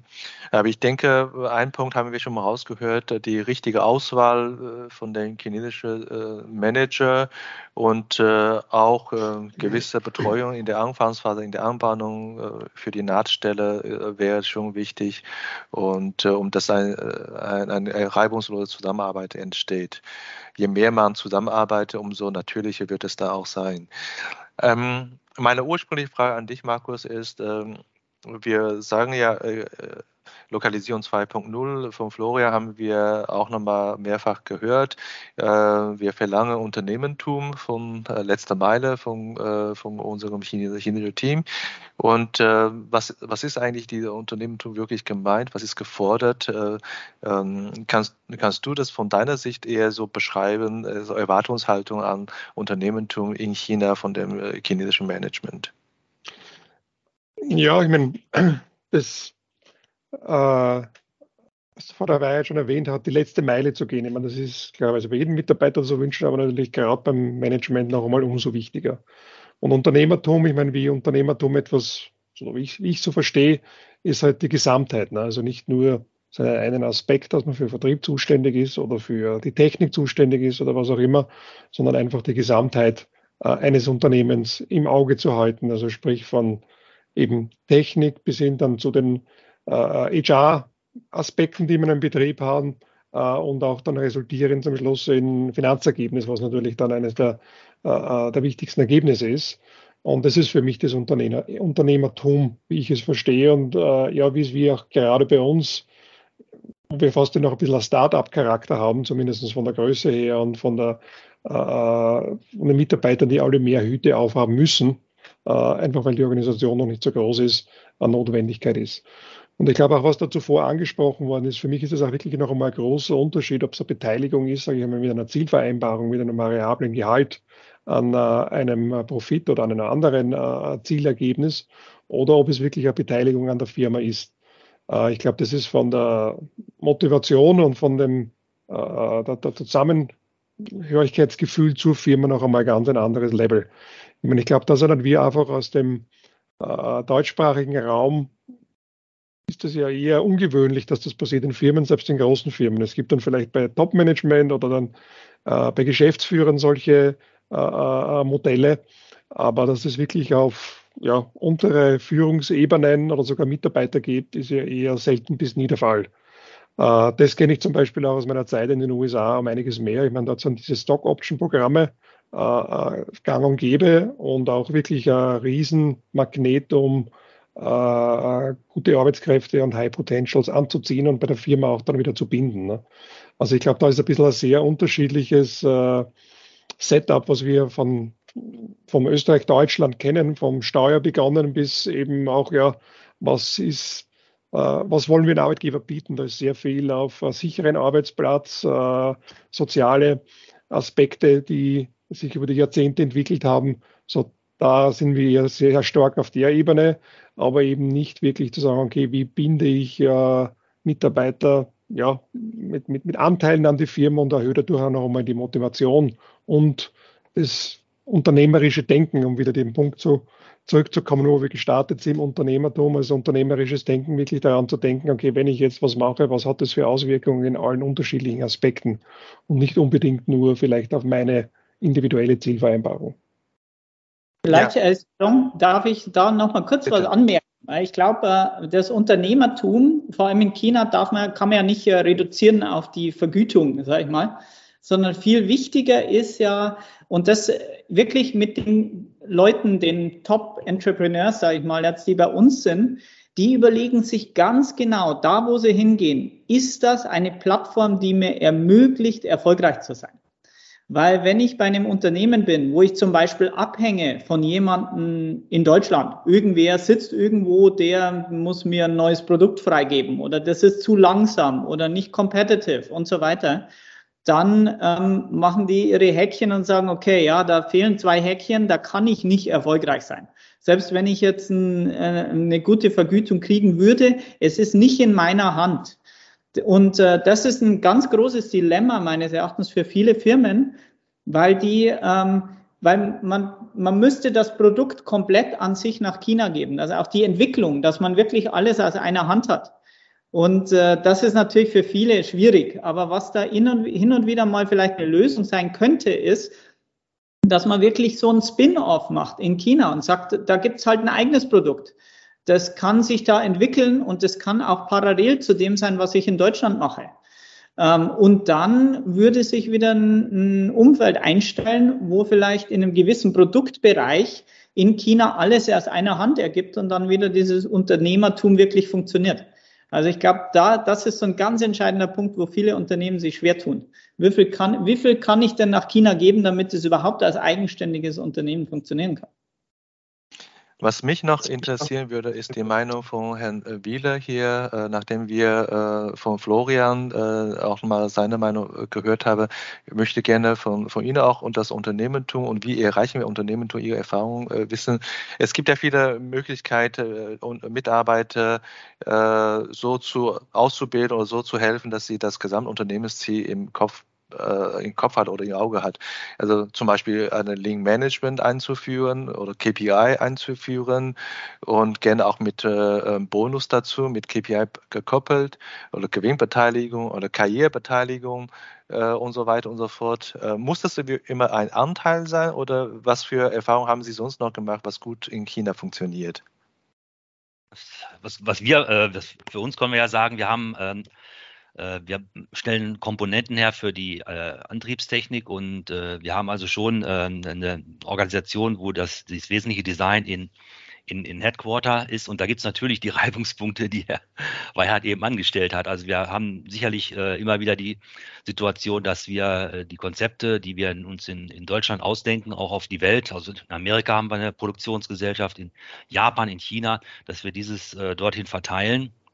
Und da sind die Anreize eben äh, wie ich schon gesagt hatte, wir haben Zielvereinbarungen, die wir typischerweise Ende des äh, Kalenderjahres beziehungsweise Anfang des nächsten Kalenderjahres machen. Und diese Zielvereinbarungen werden dann in KPIs überführt. Und äh, das wird dann quartalsweise, monatlich, quartalsweise oder jährlich ähm, reviewed, sind die erreicht, sind sie nicht erreicht, warum sind sie nicht erreicht, warum sind sie überschritten.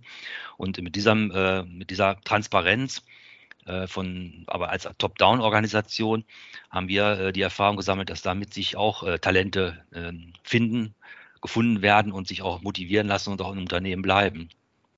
Also wir haben das, das System eben ähm, keine, keine Shareholder-Beteiligung, keine Beteiligung am Unternehmen, aber Beteiligung über, an dem Ertrag und auch Messen des Erfolges, den jeder Einzelne dazu beitragen kann, den Ertrag so entsprechend zu gestalten, wie wir uns das gemeinsam vorgenommen haben durchweg in den jetzt äh, mehr als 18, 17 Jahren, wo wir äh, mit der eigenen Gesellschaft vor Ort sind, äh, immer wieder erfolgreich umsetzen können. Mhm. Das Gewinnbeteiligungsmodell, denken Sie, das ist nach wie vor das effektivste sozusagen. Ne?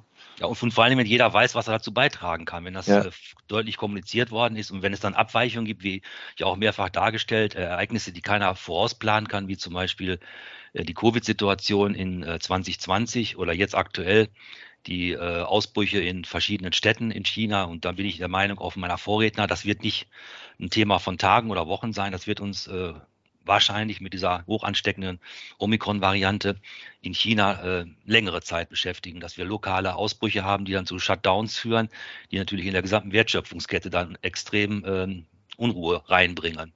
Das sehen wir ja jetzt schon, wie die Belieferung mit Komponenten aus Asien, aber auch in der ganzen Welt aussieht. Also da sehe ich eher, dass man, wenn man solche unvorhergesehenen Events hat, dann muss man halt nachsteuern, anpassen. Äh, dann mögen die KPIs oder die Absprachen, die am Anfang des Jahres getroffen worden sind, nicht mehr gelten. Aber das, ja, das ist, glaube ich, in jedem Organismus so, dass es immer, auch gerade nicht nur in China, dass es äh, Dinge gibt, die, die planerisch äh, zwar vorgedacht worden sind, aber die dann äh, das Ganze nochmal wieder auf eine kurzfristige Steuerung umstellen. Also weg von, einer, von einem Jahresplan oder einem Quartalsplan hin zu dann Sichtweise operieren. Aber das sind alles Themen, die haben wir jetzt in den Jahren mehrfach äh, durchlebt. Äh, Finanzkrise war, wurde genannt 2009, hat äh, zu einigen Änderungen geführt. Und äh, jetzt äh, Covid in 2020, diese neuen Ausbrüche jetzt heftiger Art in China, das alles sind Dinge, die man planerisch nicht äh, vorhalten kann, die dann aber eben entsprechend zu Anpassungen in dem Zeitraum führen. Also KPI-System, äh, ein Drittel, ein Drittel, ein Drittel des Net Profits sich grob vorzunehmen, hat, äh, hat, eine, hat bei uns äh, entsprechend funktioniert, wollen wir auch so beibehalten. Danke. Ich freue mich äh, äh, einerseits, dass wir sehr viele Wortmeldungen haben. Ähm, ich glaube, wir schaffen nicht alle Fragen jetzt zu behandeln. Ich versuche mal äh, zwei kurze Runden noch zu machen. Erstmal von Dr. Lee, ein aufmerksamer Hörer und an Markus. Wie ist es eigentlich die Verantwortungsmatrix oder Kontaktmatrix? Wie habt ihr das dann gestaltet? Gute Gestaltung, dass ich da jetzt in Detail reingehe, ist, äh, wäre jetzt, äh, glaube ich, der falsche Rahmen. Aber äh, Herr Dr. Lee, wenn Sie wollen, können Sie mich gerne kontaktieren. Das kann ich gerne teilen mit Ihnen. Äh, von der Entstehung her, das ist einmal in einem, ja, war das nicht einmal so, eine, eine, eine Riesenaktion in einem Workshop, wo vor Ort einmal hier in, in, in äh, im Dachraum entstanden mit den chinesischen Kollegen, wo wir das Ganze im Grunde genommen damit gestaltet haben. Äh, und ist dann wieder ein bisschen nachgebessert worden. Aber das war eigentlich jetzt kein so ein großer Akt. Es war nur mal, dass wir die Arbeit gemacht haben, das klar kommuniziert haben, das klare äh, Commitment von den einzelnen Bereichsleitern dann auch äh, äh verlangt haben. Äh, und wie das Ganze aussieht, das kann ich Ihnen gerne mal zeigen, äh, abseits von dem, dem heutigen Event. Super, danke. Und äh, dann würde ich äh, nochmal ganz kurzer Beitrag von Dr. Gani nochmal bitte. Äh, die Hand habe ich jetzt vermisst, aber ich habe erinnert, Sie haben gerade gemeldet. Ja, erstmal wieder ein Kompliment äh, zu Ihrer Organisation hier und zu der Gestaltung der Veranstaltung. Kurze Beiträge und viel Diskussion, das schätze ich sehr. Äh, zur Information, ich bin schon 16 Jahre in China, äh, also habe einiges auf dem Buckel. Äh, es wurde viel vom Unternehmertum gesprochen. Mit meiner Erfahrung sage ich, das Unternehmertum fängt in Deutschland im Stammhaus an. Ja, also äh, nicht vorschreiben, äh, wie Herr äh, na, wie Herr Weichert gesagt hat. Man muss vertrauen und man muss akzeptieren, dass China anders ist und machen lassen. Machen lassen. Und ich kenne die Firma Rulamat ganz gut, auch äh, von den Anfängen an. Äh, man muss es der Familie Mack lassen, dass man diese zwei Organisationen akzeptiert und machen lässt. Und äh, zum lokalen Management. Ich denke, nach meiner Erfahrung ist der ideale, die ideale Führungsperson ein Deutscher mit einer chinesischen Familie meiner Erfahrung. Und das ist äh, ja nicht Garant, aber das ist ein Weg für Kontinuität und Treue. Ansonsten äh, Kompliment an alle äh, für, äh, die, äh, für die Leistungen in China. Und äh, ich teile die Meinung von Herrn äh, Weichert. Dass China mittlerweile auf dem Weltmarkt schon äh, große Fortschritte gemacht hat. In meiner, mein, meinem Metier Werkzeugmaschinen, also die, die, kommen, die kommen ganz klar. So viel Danke. ganz kurz. Ja. Danke, Dr. Gani, für also machen lassen. Äh, ein gutes Schlusswort für unsere äh, Diskussionsrunde. Ich bin froh, dass wir eine sehr inhaltsreiche äh, Runde hatten und geht auf Kosten von unserer äh, restlichen Programmpunkt. Äh, ich möchte nur zwei Punkte jetzt noch einmal erwähnen. Eins ist, falls Sie noch nicht genug haben und gerne selber machen würden, wir unterstützen Sie gerne als China-Team in verschiedenen Themengebieten und als Anbieter für Coaching und Beratung spezialisiert auf die KMU. Wir haben die Mission, den deutschen KMU aus dem Maschinenbau und Dienstleistungsfirma die besten China-Beratungen anzubieten.